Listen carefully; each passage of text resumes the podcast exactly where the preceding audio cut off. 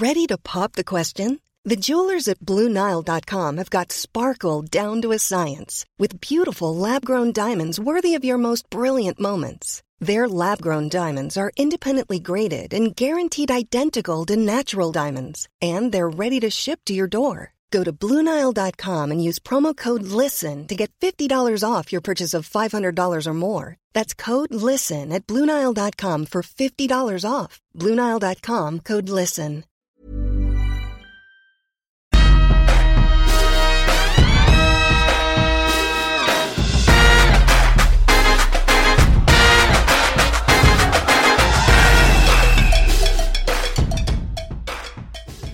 Welcome, everybody, to All Net, the Irish Examiner basketball podcast.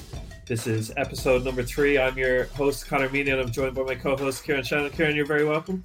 Likewise, Connor, and very welcome, I suppose, to your new arrival. Um, we were talking last week with Mark Kavanagh was going to be in the maternity ward, and, and you were there this week yourself, and good news. Yeah, is uh, look, appreciated it. Uh, baby number three has arrived. It's uh, got a uh, we have a baby girl now, uh, Florence, which is very exciting. We, You didn't call her, you weren't thinking of calling her Marion, or is there enough Marion in your life? no, dad went to school in Marian College, worked his whole life in Marian College, and married a Marion, set up a, a Marian basketball club. So can't steal his thunder on that one. So uh, no, it's uh, it's it's cool. It's exciting. It's um the first free agent we've had. So uh, the two boys were born into Marian Club. They've already been signed up, but now we have to figure out uh, whether we have to restart the Marian uh, female section or not. And uh, yeah, so we have to figure that out over the next Are the, are the two boys hooping already? Ah, no, uh, not at all, not at all. No, but yeah, of those ones that uh, look, whatever they pick up will be great. They they do a bit of uh, the Arthur, our oldest, uh, is down in Clontarf uh, GAA. Asher, we'll see where they go, but uh, it's good. It's exciting and all healthy and everything you could ask for in the lead up to Christmas. Brilliant. And yet you were you were able to fit in. Look, you took in some of the games last weekend. You you still turned out the column, and just tell us what what struck you last week. Like we were talking on the ladies' front, I suppose we were talking last week to Hannah Thornton. She was looking forward to going to Cork. It didn't work out for her. That I suppose that was the big one. What struck you about watching that one? Yeah, uh, Glanmire came out with a big win uh, down Neptune Stadium. There's, I guess, two things. One from just the, the pure basketball side of things. Uh, Glanmire were very impressive. They've got a lot of momentum at the moment, and uh, they're playing against the best defense in the league, but still found a way to score. And their American uh, has been excellent all season, leading the league in scoring. And DCU did a good job of limiting her to only 15 points, but when you have Irish players who can score, it makes such a huge difference. And you saw the likes of Anya McKenna, Claire O'Sullivan, uh, Mia Furlong all kind of contribute. And no matter how good a defense is, they're not going to be able to take away everything from you. They can only kind of take away certain things. So I think that variety of offense was really the difference between the two teams. And uh, Glanmire looked like they're they're really rounding into serious form now. That they they could be the team to watch in the league. Um, so it, it was very impressive. I, I just said on the basketball side of things, the the one negative of it is that like we talked about it being such a huge game and everything else, and it it didn't have the crowd and the platform that it probably deserved. Um, I and that's not to fault any of the clubs or anything else, but it's just I think as the league and everything else needs to do a better job of when we have these marquee matchups to really to milk them for all their work. Well, how, how how how could that happen? Yeah, I'm not. I'm not really sure. It, it maybe it's setting out these kind of key matches. Uh, like even if you take the NBA, they have the Christmas Day games and everything else, where they kind of have they set out in the calendar when there's marquee matchups, and not that that they all have to be on the same date or anything else. But if if the likes of DCU and and Glanmire are playing, that we know every year is a big game that there really needs to be whether it's additional support or whatever it might be to to try and help them and and really give it the platform that it deserves because like our top players, some of these girls have just played in the arena in front of a capacity crowd in an international game, and then for like two weeks later to be playing in front of probably less than 200 people is just something that I think they deserve more. And just, I think we probably need to put our thinking caps on collectively of how we support that a little bit more. I suppose even though it's in Cork and there's no Cork team in the women's uh, cup semi-finals, we will have meteors DCU will be a big matchup for one, and you would hope there'd be a good crowd there. Probably be on the same bill as Emporium Cork, Ballincollig, their semi final. Um, like Meteors are obviously the team that took out Glanmire in the cup. Um, you were impressed by them again at the weekend as well. Yeah, no, the, the, look, they they they played uh, Ulster again after after playing them in the cup the previous week, and they had too much for them. They the, the scary of Meteors is that they don't require Claire Melia to score all the time. That she can facilitate and then pick her at times when she's going to attack a little bit more. So they they're they're looking very good. It's it's rounding into like we're getting close to the halfway point in both the leagues, and I think it's in the women's league. It's getting quite clear that we probably have Meteors and Glanmire who are in the driving seat for the race for the league, and then you you now have uh, like DCU have moved down to three losses, which kind of takes them that little bit below, and then Wildcats also uh, we kind of identified the game last week as a potential uh, difficult one, uh, given that they had had to go to Liffey Celtics the week before in the cup and they had to go back down again, uh, or back up to uh, well to Kildare for the second week in a row, and and they lost there. So um, it was a very impressive performance by Liffey. So it's starting to get a little bit clear where the hierarchy is, and uh, there's still a lot to happen. And uh, even going into this weekend coming, we have. Uh, Glanmire have to go and play against Wildcats. So, uh, like by Christmas time, I think we're going to have a really clear picture of where that race is, race is going. And then look in the men's, we were talking last week about the fallout in Neptune being out of the league. They had come off a couple of defeats in the league. You would have thought the Sligo game was the ideal opportunity to to get back on the horse, but they were they were knocked off it again. Um, great win for Sligo, who it has to be acknowledged, like for their first time being back in the Super League, you know, in the century. Like, but for again, what what struck you about what what do you think is the ramification there? Uh, like we made the point last week that there's different formats. That while um, I suppose the women's league is first past the post, uh, the traditional league, the men's is in a playoff format, so Neptune have some scope. But we talked about the importance of them needing to hold it together in the wake of losing to the cup. But here they are after a defeat. They have another home game. Um, what's your own take on where they're at and, and where Sligo are at? I'll start with Sligo. Uh, Sligo were re- really, really impressive. Uh, I I saw them. I've seen them a couple of times. Uh, they uh, they shoot the ball really well. They they brought in a, a, number of players, but then they also had homegrown players who, who played. Oisin O'Reilly, Cian Lally played well. Um, I, I thought they did a really good job of just attacking off the dribble and then moving the ball well and shoot, shooting and uh, they they've been a high scoring team so far this year. This is the first time. Uh, this is the first time they won where they hadn't scored over ninety points. Now they got to eighty seven, but they they show great composure even when Neptune were coming back at them. And I guess a measure of the fact that they have a couple of imports is that they're probably not a traditional uh, kind of first time in the league in a long, long time kind of club where they have guys who uh, it's a kind of have this expectation that they're at this platform rather than guys who are trying to figure out what it's like to play in the Super League. So uh, they, have done a good job, especially coming off. I saw, I took umbrage with it that uh, Shane O'Mara called it an embarrassing loss to UCD the previous uh, game, but uh, they, they did have a loss against, like, we're obviously one of the weaker teams in the, in the country at the moment, and uh, they had lost there. So for them to bounce back and go on the road down to Neptune and win was impressive. For Neptune, it's it's more the same kind of issues. Uh, like there isn't a magic fix. There's uh, like again, we've talked about the American Jordan Evans. Uh, he had two points at the weekend, which just isn't isn't going to be good enough. Mm. Um, and then the other part of it is that they struggled uh, containing off the dribble a lot. Uh, Mark Reynolds, when he's on the pod, I highlighted that as as an issue, and we saw more of that again. So the the positive for for Neptune was like I was watching the the way the stream is. The camera was just over the corner of uh, their team bench, so you end up watching a, a, lot of the bench reactions and the different things just to see how how guys are kind of watching it all and.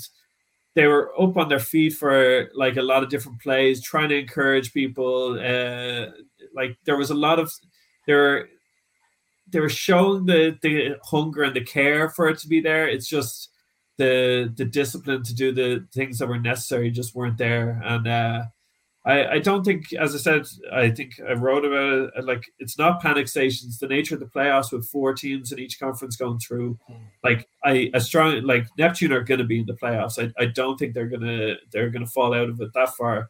But at the same time, the chasing pack are. Uh, uh, all won at the weekend. So you have like you've Killorglin and Tralee who are currently sitting outside the playoffs, both won, and the Killorglin team's a very solid team. They've a, a number of good pros, and Tralee we already know their uh, kind of uh, pedigree. So it's it's not panic stations, but at the same time, it's uh, I think this Christmas period is going to be really important for them that uh, they get a win against Moycullen next weekend is the plan, and then try and reset over Christmas so that and with no cup distraction in January that they can try and to start building back up so that kind of February, March they're they're kind of have a renewed vigor to them. Well, a team I suppose with a similar profile to both Sligo and Neptune would be Blue Demons, UCC Blue Demons, who would have come back up from the first division up to the Super League, and they've made an, a change and adjustment with their American, with, who we can talk about a bit more. We're delighted to be joined by Daniel O'Mahony. Uh, Danny, um, good to see you, Danny. Welcome to the podcast. Likewise, likewise. And look, just first, I want to start by saying, uh, well done to both of you. It's a great podcast. Enjoy watching it every week. And furthermore, Connor, congratulations on the birth of your baby daughter over the last couple of days. So, cheers, congratulations. Danny, I actually I didn't get talking to you. I was down for the Neptune game. You, you, you arrived with um, a child in, in your own you were carrying there with Jody, I could see. Um, and you were also look the last time I was talking to you was just before you the, the eve of the league, right? Um, yeah, correct. And you were you were talking about the adjustment even in preseason. You know, a couple of the games you, you pointed out, in particular, I think one against Tralee at the start. You're nine, ten games in now, and look, while this is the air altitude that demons are historically used to. What has the adjustment been like operating at these heights? Look, I think I, we spoke about it in pre-season, the adjustment in terms of um, how quick teams can put points up in you. I think I spoke about pre-season. We don't play Tralee, and I was like, "Oh, the game's going fine. We're, we're grand." And next, within two or three possessions, we had turnovers. I think Jacobitis had three trees, and what was a three or four point game was in a fourteen point game. You know, um, and also, I think I spoke as well about just the number of players included on a scouting report. Whereas last year, you know, in Division One, you had, let's say, Limerick Celtics had Watford averaging 40 something, Limerick Eagles had Manny Payton averaging 40 something. So when you went into these games, it was very much let's stop uh, the marquee player and, you know, hopefully the rest the results should take care of itself. Whereas definitely in Super League level, you know, even at the weekend there, we played against our uh, Templeogue. And as much as we thought we'd stop some marquee players, like Luke Thompson absolutely didn't miss a shot, had 25 points. And not that he wasn't on the scouting report, but, you know, we were particularly concentrating on some of the other guys over him, you know. And I think that's just the difference that every team has definitely got kind of seven or eight players that are capable of scoring 20 points any given night, you know. Uh, and go ahead, Connor. No, it's uh, Danny.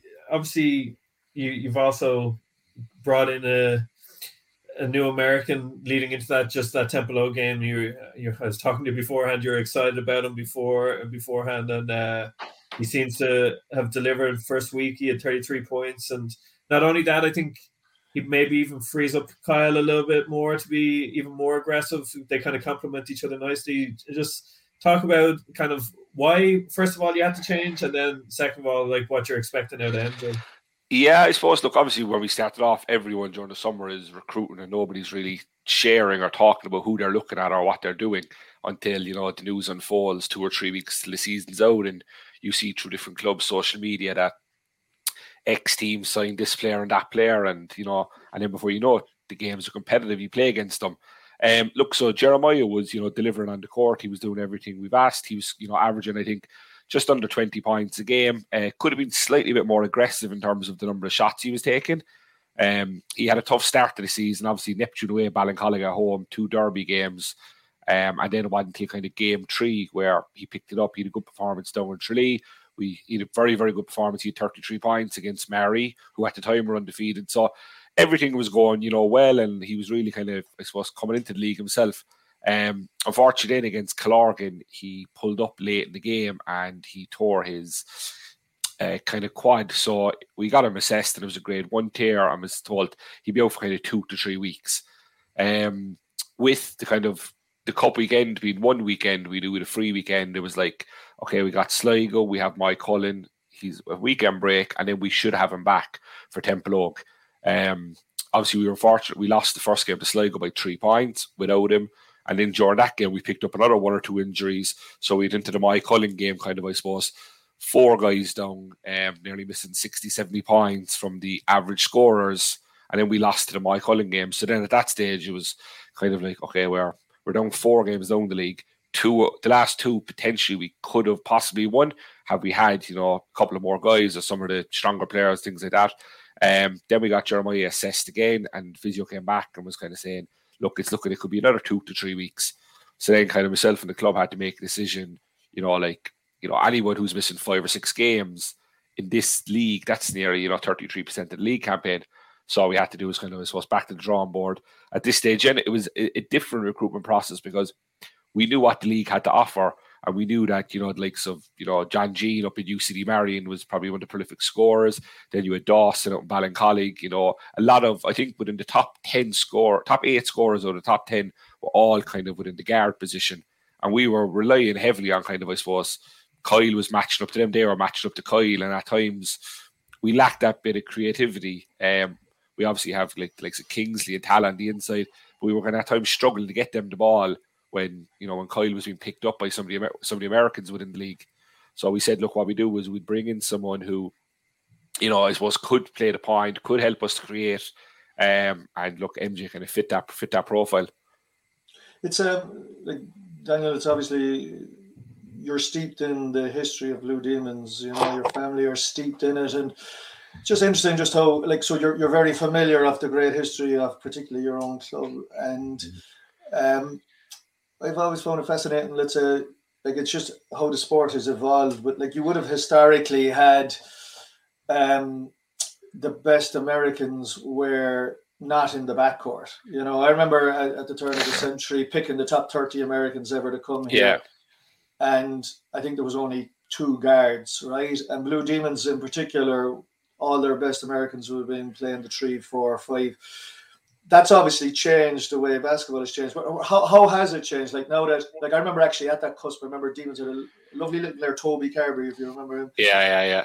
But but again, would at the time being I wouldn't have picked him, would have been the consensus by people that, you know, you had great guards like um, Shane was coming on stream at the time, etc. But like what, what is it now? Because if you look at it, like you take even Tralee, the league they won with Calixte was a huge player last year. And as you said, the top scorers at the moment in the country are Americans who are playing the one or two. Why is it? How has that evolved? Why is it that now you're looking for a guard and they're, that's where the best Americans tend to be recruited for? I think we're kind of changing in terms of even the way the offense is going. A lot of teams are generally kind of playing with like a bit of an open post. They're liking to use kind of a pick and roll offense, spread the floor. Uh, a lot of the Irish guys are kind of more confident shooting the basketball now. So like you look at three last year, obviously they had like Nico and Clickstein, obviously kind of run the pick and roll. The other three guys were spotting up, and you know they ended up winning the league and the cup. Um, when we were recruiting at the start, we were kind of looking at the Super League and obviously Neptune and Tralee last year. With, in my opinion, like you had Neil Sabata and then Nico Rosa from Tralee. So obviously we went with a big uh, in Kingsley, our big uh, player from he's from Manchester, and then kind of obviously we recruited away. And when we look now, and with Jeremiah's injury, it was like, all right, we need to get Kingsley more involved in the offense. So rather than putting everything kind of on Kyle, let's try and bring in a bit of support function for Kyle, but also somebody who can do a bit more creation and get Kingsley more involved. And that was more, that was mainly it, you know. Um, it's it's kind of keeping up, I suppose, with what everybody else is doing, just to make your yeah. you you know you're not short-handed against anybody.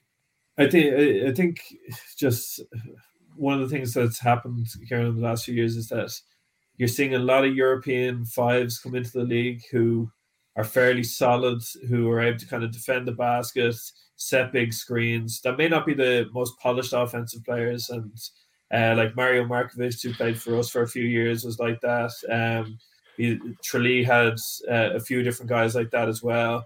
So because that necessity isn't there anymore, then having the idea of having someone who's able to create a lot off the dribble and open everything up for everybody else is is a big thing. So it's it's it's definitely the way the league has gone, and it's a slight the slight concern at a, a wider Irish basketball level is that when you get to the top level, our top guards don't have to create that much.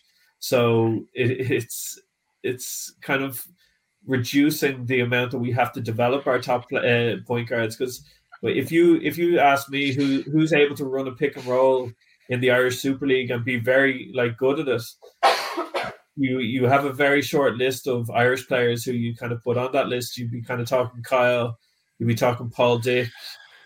You wouldn't be talking a huge amount of other guys who are that comfortable at having to do it. So that's why a lot of teams are bringing in Americans to do it. And it's just it's one of those things that I'm sure it's going to evolve over the next few years where we have to get good Irish guards doing a lot of that work again so that we develop those because we may not have that many six foot ten guys, but we can certainly uh, bring in guards. It's just how we develop them. Uh, but Daniel, like you, you obviously came through part of Demons having great underage teams. Uh, you were there on squads that won, um, you know, throughout obviously the Shane Collins generation, if we were to say it. Then obviously after Colin goes, um, there's a dip for a few years, you know, then you, you, you, drop you drop out of league and then you go back into the first division. You you came back, look, you spent quite a bit of time in Dublin. What was the Blue Demons you came back to when you came back to Cork? What, where did you find the club was at? Eh, I suppose, like even from my time living in Dublin, I was, I suppose, the ultimate fan. If Demons were playing over in UCD, I was over there, grinding early, you know, got a good seat, made sure I was the only one of the only Demons fans amongst all the UCD fans. Likewise up in Killester, you know. Um, and that was it. And I suppose then it was always kind of like, oh, when I go back, I'll be able to go to as many home games as the road games. Um, and then I suppose the summer then when I was making the move back, obviously that's when the news broke the Demons weren't going to be in the league. Um, so being honest, I didn't really know too much kind of what to expect. I didn't really know too much about the underage structure at the time because, as I said, while in Dublin, I'd only kind of seen the Super League as they were, you know, coming to play in the Dublin against the Dublin teams. Um, and obviously, look after kind of a couple of short weeks back, and I, I spoke with the club, and you know, I was like, look, I kind of want to get back involved and all that. And then the opportunity came to take the under twenty team. Um, look, uh, it was never to me as a just an under twenty level we got in straight away, and you kind of groups of guys. You know, obviously, look, Dave Lehan was an under eighteen international at the time. Um, Jack O'Leary was on the under sixteen Irish team at the time. So we had a couple of guys who were kind of in amongst Irish teams, you know, close to Irish teams, different things like that. So we had a good core from like under 18, under 20 that potentially, you know, in four or five years' time, there could be a real good Super League or National League team here. So that was always kind of the expectations. And um, you know, that was all the way we prepared. We never kind of prepared or we never hung our hat on winning the under 20 Cork championship against a local league team. You know, it was always like we were always talking about national success and we were always kind of like always wanted always wanted to achieve more really, you know. The game changer was Kyle coming back. You you were pivotal in that. Like he had obviously gone over to Neptune to play at the highest level. So he even touching on what Connor was talking about earlier and um but you know he, he dropped down a division to come back to demons what was that recruitment like you know persuasion salesman what, what was that like because that that's what hinged on yeah, no look, everyone always, I suppose, that's a popular question. Always thinks like, you know, like how did you do it and things like that. But look, for anyone I suppose who knows me and Kyle, look, where I suppose outside of basketball, we're best friends. He stood for me as my best man at my wedding, and i'm standing for him in August next year for his wedding. So the conversation was very, it was a friendly conversation, you know. I told him obviously that look, I was going forward to coach Demons in the National League. I said I wanted him to be part of that. Uh, I spoke obviously about like even from those years, me living Dublin, Kyle's legacy as a Demons player, the Irish senior captain, all he'd achieved with Demons. I felt like look, this like the way he went out was I suppose in his prime. Demons dropped out of the league, and obviously Kyle had you know had to obviously go play elsewhere. Whereas we, we spoke about like what this could mean for his legacy, for what he has won, and then to come back to be, I suppose, kind of the driving force, the main player to get Demons back into the Super League. Um, and that was basically it, really, you know. And I think Kyle wanted that, like, wanted that legacy, you know. How do you find how do you find coaching them in the sense that so I've played alongside Kyle. Like Kyle's one of those teammates you absolutely want to have beside you. He's brilliant. He also probably is plays emotionally at, at times uh, in a good way, uh, some of the time in a bad way, some of the time. So how do you like? How do you toe that line of that kind of? Obviously, you're you're very close, and it's kind of you have that different dynamic when you when you two are are there when it's game time. Um, yeah, look, I suppose like when I always set out, like I even sat in with the team because we had a mix of like so I suppose like Carlton, Kyle, kind of Ryan Murphy, I suppose they call him the elder statesman, the guys who are kind of 30 plus or Ryan is close to 30. And then the rest of the team were all like 20, 21. Do you know, like I always kind of had said to I suppose Kyle and Cuff in terms of I will take your feedback on board 100%. You know, at the end of the day, both of you guys have played at a high level for a number of time. In particular, obviously, Kyle with the Irish team and things like that. But what we need to make sure is just amongst the rest of the group that they all know, I suppose, who the coach is, you know. So at times, like me and the guys would have had debriefs after trainings or after games. Uh, me, I would have taken always taken the feedback on board and things like that. So it was very open communication, I suppose. Me going in the coach demons, I wanted the best, so I wasn't going to go in with the mentality of this is my way and we're doing it my way. You know, I was very much open to to change, to improve my own coaching skills, to learn from, I suppose, again, as you mentioned, having a player like Kyle on the team. You know, um, mm. so I suppose that we opened that form of communication. It, it worked well. Obviously, look, there was times where he he taught one thing and I taught another thing. You know, um, and we always kind of look, we went with whatever, and look, so far so good. Anyway, you know. I know this sounds a basic question, but like I remember, you know, talking to Mickey, you know, um, when Demons had opted out of the league, you know, 93 to 98 came back and he talked about the importance of it for younger players. And I suppose you would have been off that, who he would have had in mind. Now that Demons is back, what what is the importance of Demons being back in the Super League now that you are back? What what has it changed about the club? Uh, look, it definitely brought a massive buzz back in the club in terms of even the fans back in, you know, getting fans back in the games we like we've a, we've a very good under twenty team as well. Now we're in the last four under twenty national cup. So I suppose a couple of years ago when Demons went out, you know they weren't at the like the top level under twenty, under eighteen. So there was nobody really coming through. Where now we're looking at like we were, you know, Demons lost to UCD Marian last year in the under twenty cup um, final. This year and they're in the last four for the under twenty cup final, and a lot of the guys coming back. Um, we've a young Super League team, so there's there's a lot of hunger there because you have a lot of guys who are already new on the team who are obviously you know fighting for their own minutes and things like that. You have guys that are coming to the games, watching the trainings, wanting to play at this level next year. You know, so it, it it's as as it was, I suppose, when I was growing up because I remember you know coming out of minor level and the likes of Shane Call and all them were playing Super League and. You know, to be called or to be asked to fall in with the Super League team on a given night when maybe they were short bodies and things like that, it was it was great that you know, geez, I got to train with these guys tonight and that's the way it is as well. We have so many young fellas. If I was to send out a text and say, you know, to like Darren Cuff there now, or you know, any of the young guys to say, "Oh, we're short there. Do you mind falling in?" Like, you know, the answer would always be one hundred yes. And the guys, they just want to play basketball. You know, it just so Danny. I guess when you can look, you're you're an interesting one because you probably finished playing at the top level earlier than probably you would have expected, and uh, it's it's one that you.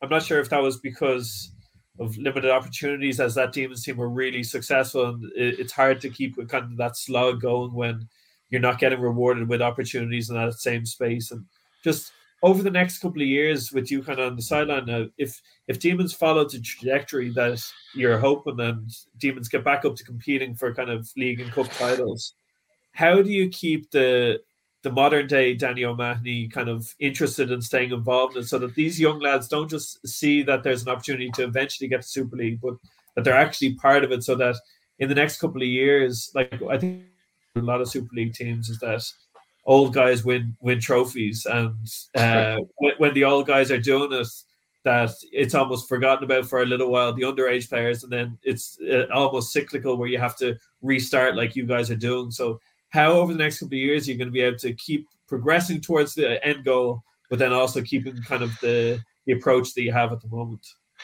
I suppose it's, it's easier played out on paper as it is coached on the sideline. And always kind of when you we try to mark out these things, you try and find the right balance of, you know, the experienced players with the young players. Um, you know, like I, I'm always like we always go quite deep into our lineups um, on any given day. You know, we don't kind of run with five and six players multiple times. There's always 10, 11 players that are get an opportunity to play. Um, you know, obviously, like so Kyle, Carlton, Diesel fellas, okay, obviously, there's not a whole lot of years left in them, as much as I'd love them guys to keep going. But what we try to do is make sure that the younger guys, like obviously at the moment, you've like James Hannigan has kind of been on the starting five for majority time. Dave Lehane is playing some big minutes. That what you want is you want the guys who are 21, 22 to playing big minutes at this age, so that basically kind of when if there was someone a slot open up on team and someone moves on, it's not a case of okay, well, who's going to be the, this role model now? The fact that you know we've uh, there's a void in the team. So what we expect then is that the new guys come in, the 18, 19 year olds break into the team, and they take the roles that were formerly played by like so James Hannigan, Scott Hannigan, Dave Lehane. You know, um, I suppose yeah. it's really just identifying multiple roles in the team. You know, you were thrown in right away, right in first league game, Neptune, first cup game, Neptune, the, the local derby element. I mean, first of all, uh, because we're about to talk about another local derby this weekend, just on, on those, did, did you did you was there a moment in it you were saying, yeah, this is what it's about, even though you were on the wrong side two close games, what and you were reared on that rivalry, like, um, and so was your wife, right? What what from the other side? What was it like being on the sideline in those two games and did you have that moment like, yeah, this is what it's about?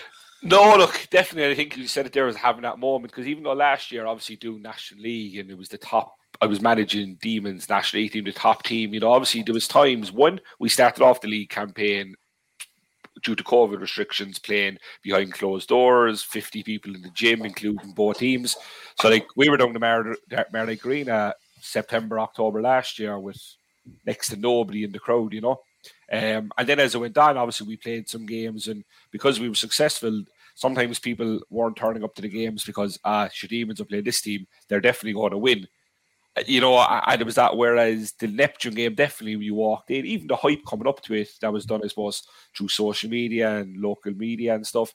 Um, when we got to it, definitely, I think when you know, as the teams went in the dressing room as they were being called out, you know, obviously the noise, everything. There was an element of, all right, this, this, this is what it's all about. Like, you know, this is it. This is the Super League. You know.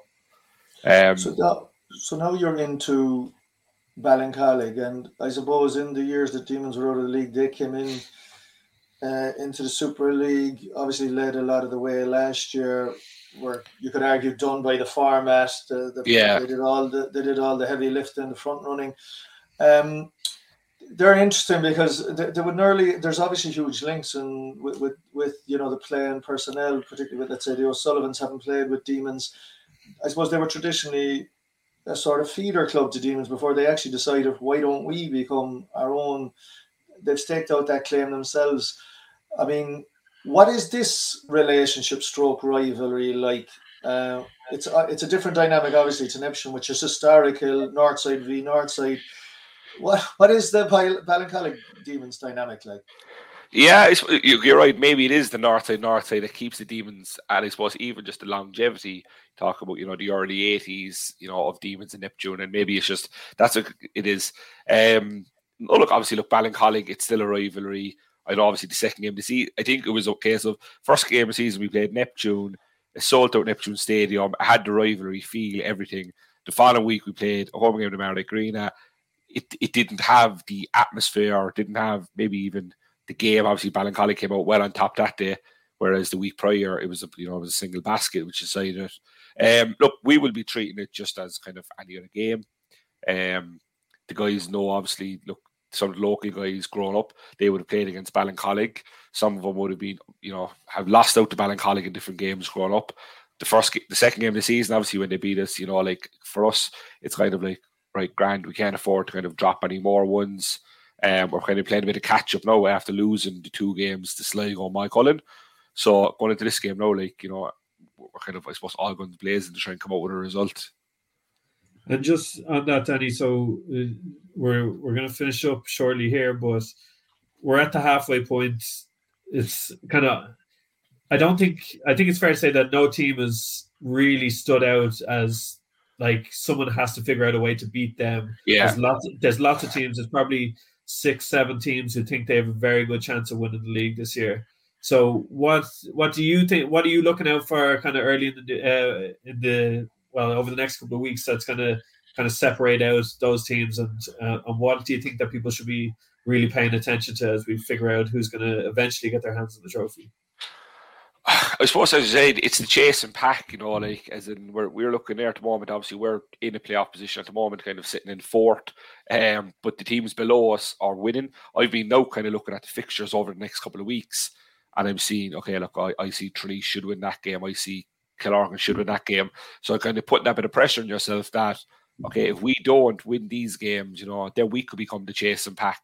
Um, I, I think it's look as though we're all going to be playing each other a second time, and then obviously with the coverage on basketball or on TV, it's quite easy to scout teams.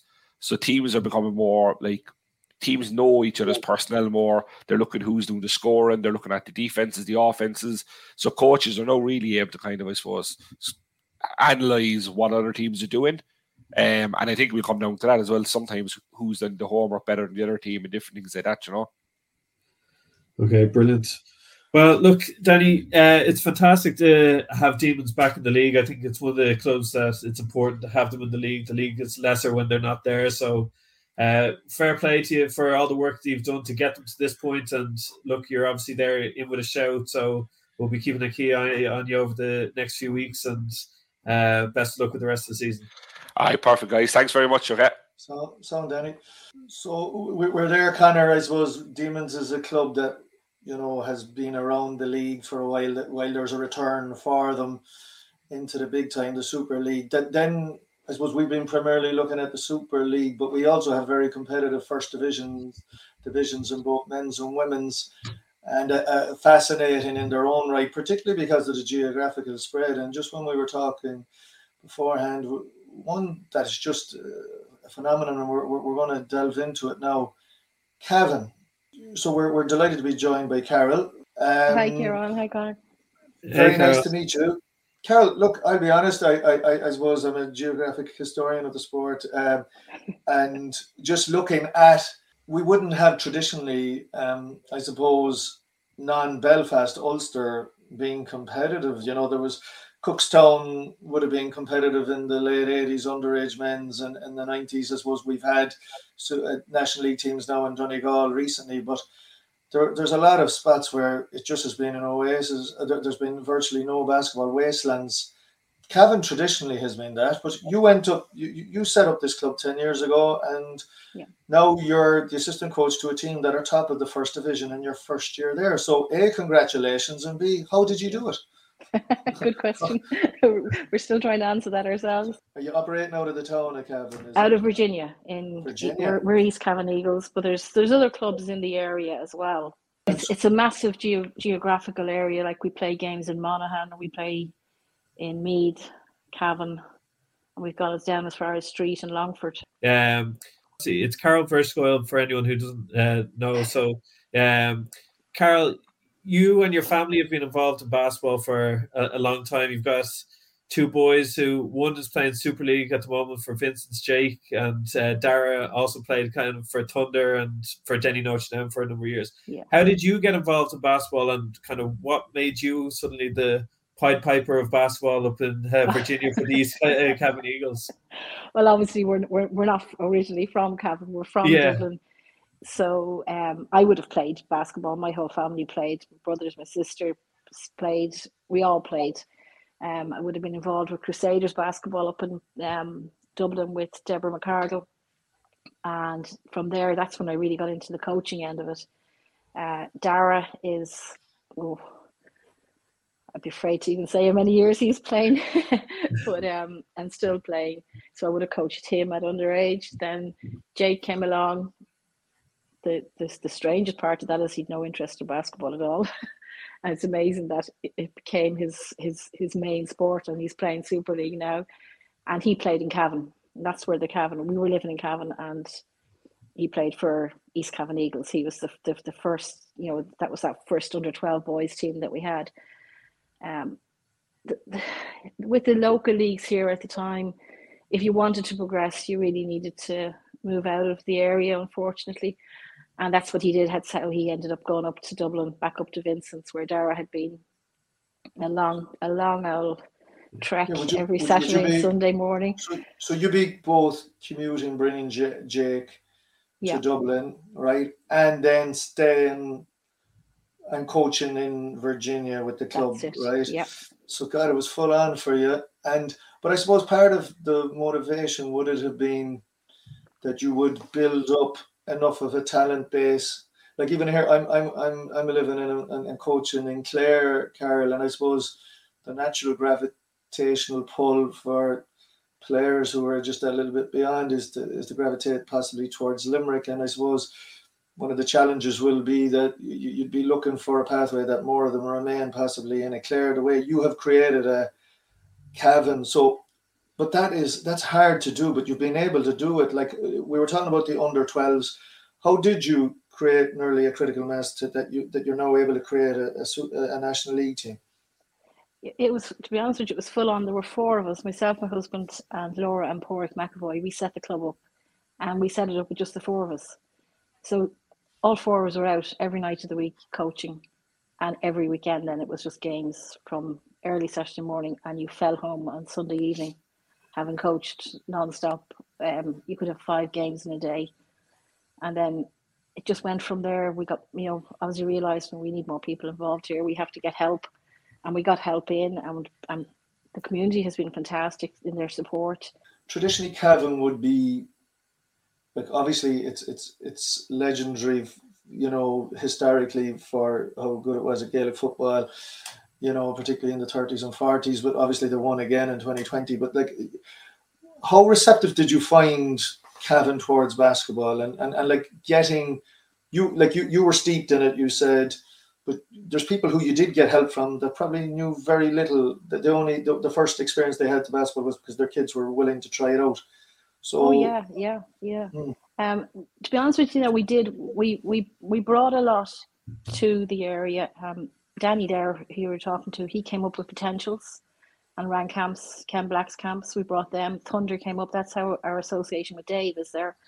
Um, and they introduced, I suppose, a higher level of basketball. They played some exhibition games for us up in the up in the college, and it kind of got people interested. We we got busloads of kids and we brought them to games up in up in Dublin over the years, bringing them to Super League games, showing them really what it was like. You know, um, you're always. I think once you're in a rural area, you're going to compete with you know this the same pool of children play all the sports so you'll have a guy and he'll be playing Gaelic, he'll be playing soccer, he'll be playing basketball, playing rugby, and you're trying to fit it all in and you know work your your schedules around oh well there's a cup game this weekend we can't have this game we can't have that game sure you know, you're talking to the Gaelic coach to try and organize when you're going to have a, you know set a particular match so that it isn't clashing with something else and it's it's it's not easy but you just you have to find a way around it and Carol, I, I remember talking to uh, Dara Gaffney. So Dara would have been involved uh, with Marian for a few years yeah. and was kind of up that, that neck of the woods.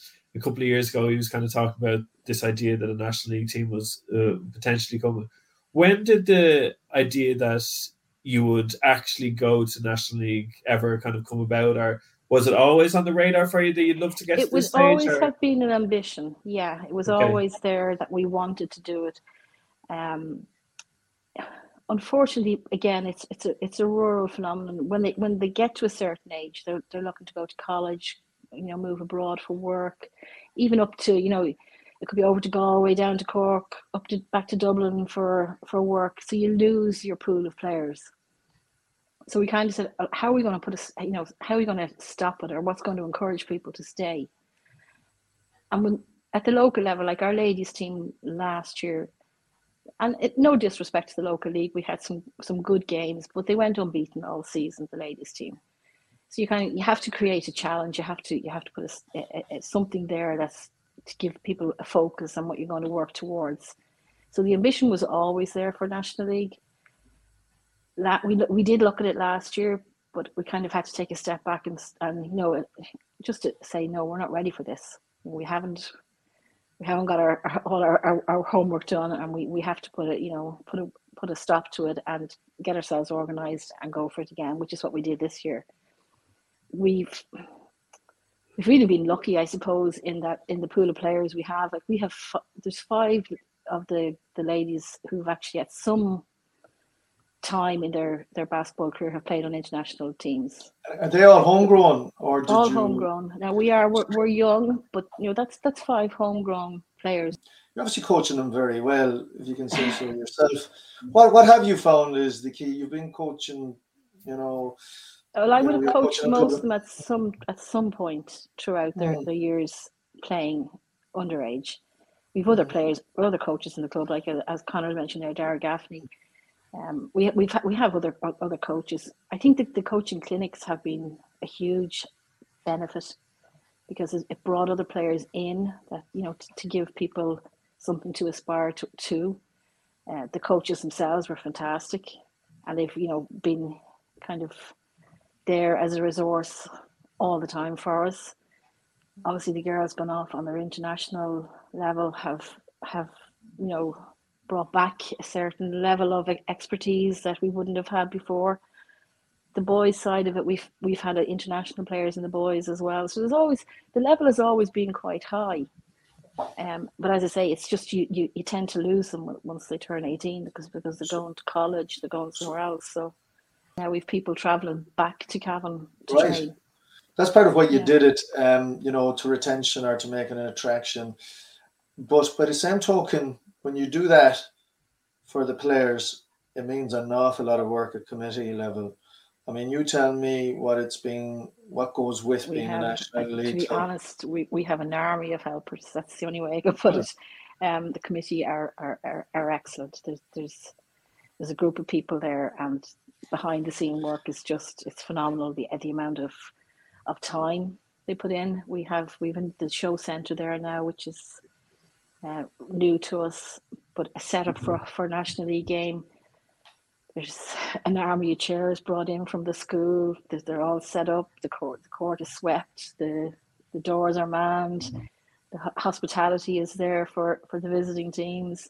It's just, and that all has to be put back away at the end of the I, game as I well. Think, so uh, a huge effort goes into it. Carol, I, I think uh, so. People who aren't familiar with uh, when when we say the show center, uh, just the scale of what has been achieved up there is it's it's one of the like I have to say from my time within Basketball Ireland, it's definitely one of the most progressive uh, clubs in terms of what they're trying to do, but then also the way they went about actually trying to achieve what they've done in the show center is, is unbelievable. So for people who don't know, the show center is kind of a, a multi-purpose event center that's not used for the majority of the year. It's um, and it was available to East Cavan Eagles. And one of the key things that allowed, uh, well, enabled, not allowed, enabled the development to happen was that um, we're, we're talking about the kind of downsides of uh, kind of trying to develop a club within rural Ireland. But the other side of that is that leader funding through the EU is for kind of developing rural areas. And one of the things that it allowed uh, was the floor and different things were brought in. Carol, isn't that right? And it's as I think people should go on to Basketball Ireland TV, those who have access to it, and, and just see the setup because it's as good a, a setup as you're going to find. It's better than the majority of Super League teams. It's it is something to kind of behold. Yeah, uh, what you'd really like to see is that that area before the floor goes in. The floor is um, a removable floor. The show centre is actually an agricultural show centre. So two weeks before our first National League game was the Virginia show, um, which is one of the biggest agricultural shows in the country. Like there were cows and sheep on exhibition in the in that hall prior to that. Again, an army of people came in to put the floor down. It takes a huge amount of work. Um, it's as I say, it's removable. We had to get the the rings in. We had hoped to get you know just the portable ones that you could roll out, but it, the, the floor just it wasn't suitable. So we ended up having to get uh, rings custom made that would come down from the ceiling. And I know there's plenty of places have rings that come down from the ceiling, but with the shutters to allow the cattle in and out, you couldn't just have normal rings that would come down. So there was a whole uh, set of problems evolved around that. That had to be solved. Um, yeah, it's just it's it's incredible, and the facilities are, are, are excellent. We can get so many people.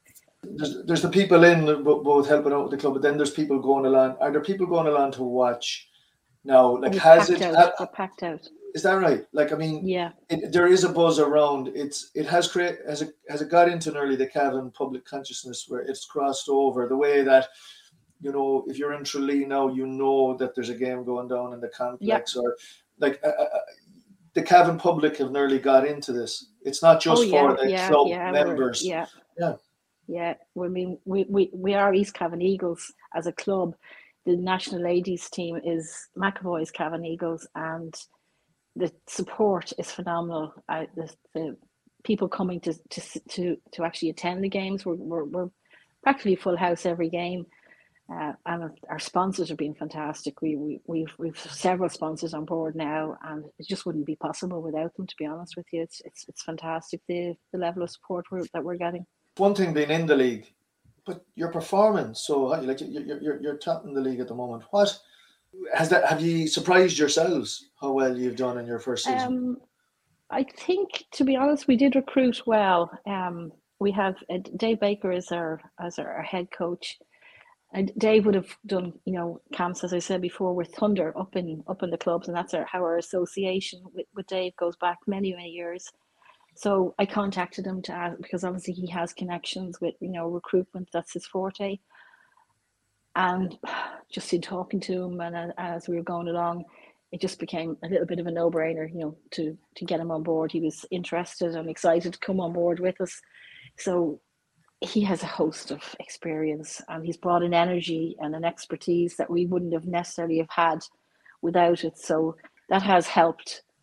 When you're talking about recruiting, are you talking about uh, players from Irish players from other we've parts? Brought in, or... We have two. We have two American players that we brought in, and we have one girl from Spain, and then the rest are all homegrown. Are are all bar one have all played all their basketball with the club. Okay one girl came from Dunshaughlin, but other than that, everybody has come up through the through the ranks. And and Carol, just that first game of the season was a home game against Carlow. Just that's right, yeah. For you, for yourself and the McAvoys, was it a little bit of a, a kind of staring around in this beautiful kind of setup, National League, all this kind of happening that in such a short space of time where you, could you believe it? Or can you believe it? Or yeah, has it kind of settled it's, in it's hard to, it is hard to believe. It is. It definitely is. Um it is and it's great to see it you know the support that's there the amount of people that are on board now and are, are you know involved in helping and making it all happen. It's just incredible. It's to see the girls like some of them would have coached from under 12 and you're looking at them now and they're on the court and senior ladies national league. Oh, it's, it's great. Yeah like sometimes you, you you would have seen and coached those girls their first layup. Yeah. You know something they couldn't yeah. do and you saw it. I know you're seeing them doing it at, at the national league level.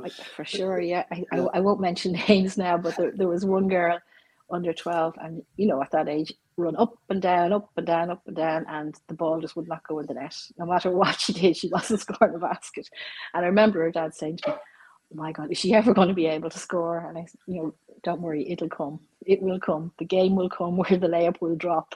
And you know it'll that's from there on. She'll be and there she is starting that's, five on the uh, national league ladies uh, that, team. that's that's brilliant carol look it's yeah. a fantastic um story, a fantastic achievement. Um, you know, very well done because thank you very much. That's what we want: the growth of the sport um, throughout the country. You know, it's called a national league, and you're definitely helping that. And you know, being good Dublin basketball person, you're spreading the word. And congratulations to all of you there, and the, and the very best of luck. And thanks for joining us. Oh, thank you very much. Thank you.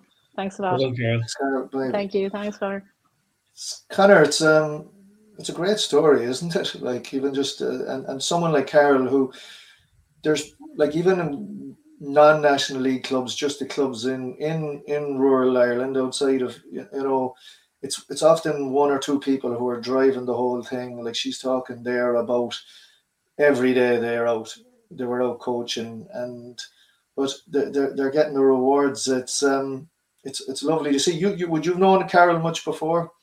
No, not, not at all. Uh, so I know of the family. So uh, Dara's a couple of years older than me, and uh, Jake, I know a little bit. I've played against him once or twice, and uh, I I keep a close eye on Vincent's because Josko uh, coached us last year, and I know Josko had coached with Carol and had coached Jake underage, so I, I keep a close eye on them. But uh, it, look, it, it's absolutely brilliant to see, and um, I think we're, we're starting to see a spread around the country that we haven't seen before. And I think even myself, lazily, I would have just said uh, one of the reasons for the growth of it has been just like, oh, there's immigration into different parts of the country, and there's a natural interest in basketball that's kind of grow, uh, grown up. But it does such a disservice to the people like Carol who have actually gone out and really made a tangible uh, impact in their community and uh, have grown the game. The idea that there's something there that they and even travel back to up to Cavan to play in, uh, in the National League is is really interesting, really exciting. And as I said, I the way they've gone about it of getting the foundation of the club really strong, so that they I, I read a thing before they the first game of the season where they're saying they don't want this to be a kind of a a, toe or a flash in the pan kind of let's see what this is like. They they have the structures there. They've built it up from scratch, and it's something that a lot of a lot of clubs could could really look at. And uh, the the leader part of it and the funding is a route that uh, I think in Irish basketball we've been really poor at uh, finding routes to funding in the past. So uh, there's potentially other clubs who could could learn from them. So uh, no, really interesting story and as you said, they're top of their conference in the in the women's national league. They got knocked out by eh, in the cup on a buzzer beater in Portlaoise, uh, so uh, kind of a tough lesson there. But uh, it'll be fascinating to see how they get on the second half of the season. Exactly. So, so that's it for this week's podcast, everybody. Um, Connor, you have to go back to. Are you changing nappies yet? Are you? Uh, modern man, you know, do all, uh, do, it all. all right, brilliant. Well, all the best in that, and all the best to the teams that are out. And we'll be back this time next week. Uh, thank you all for joining us on the Examiner All Net Basketball Podcast.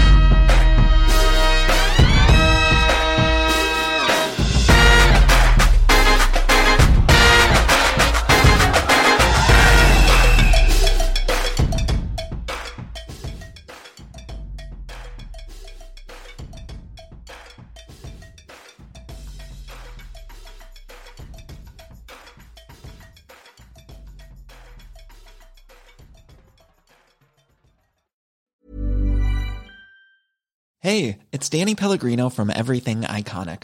Ready to upgrade your style game without blowing your budget? Check out Quince. They've got all the good stuff shirts and polos, activewear, and fine leather goods, all at 50 to 80% less than other high end brands. And the best part? They're all about safe, ethical, and responsible manufacturing. Get that luxury vibe without the luxury price tag.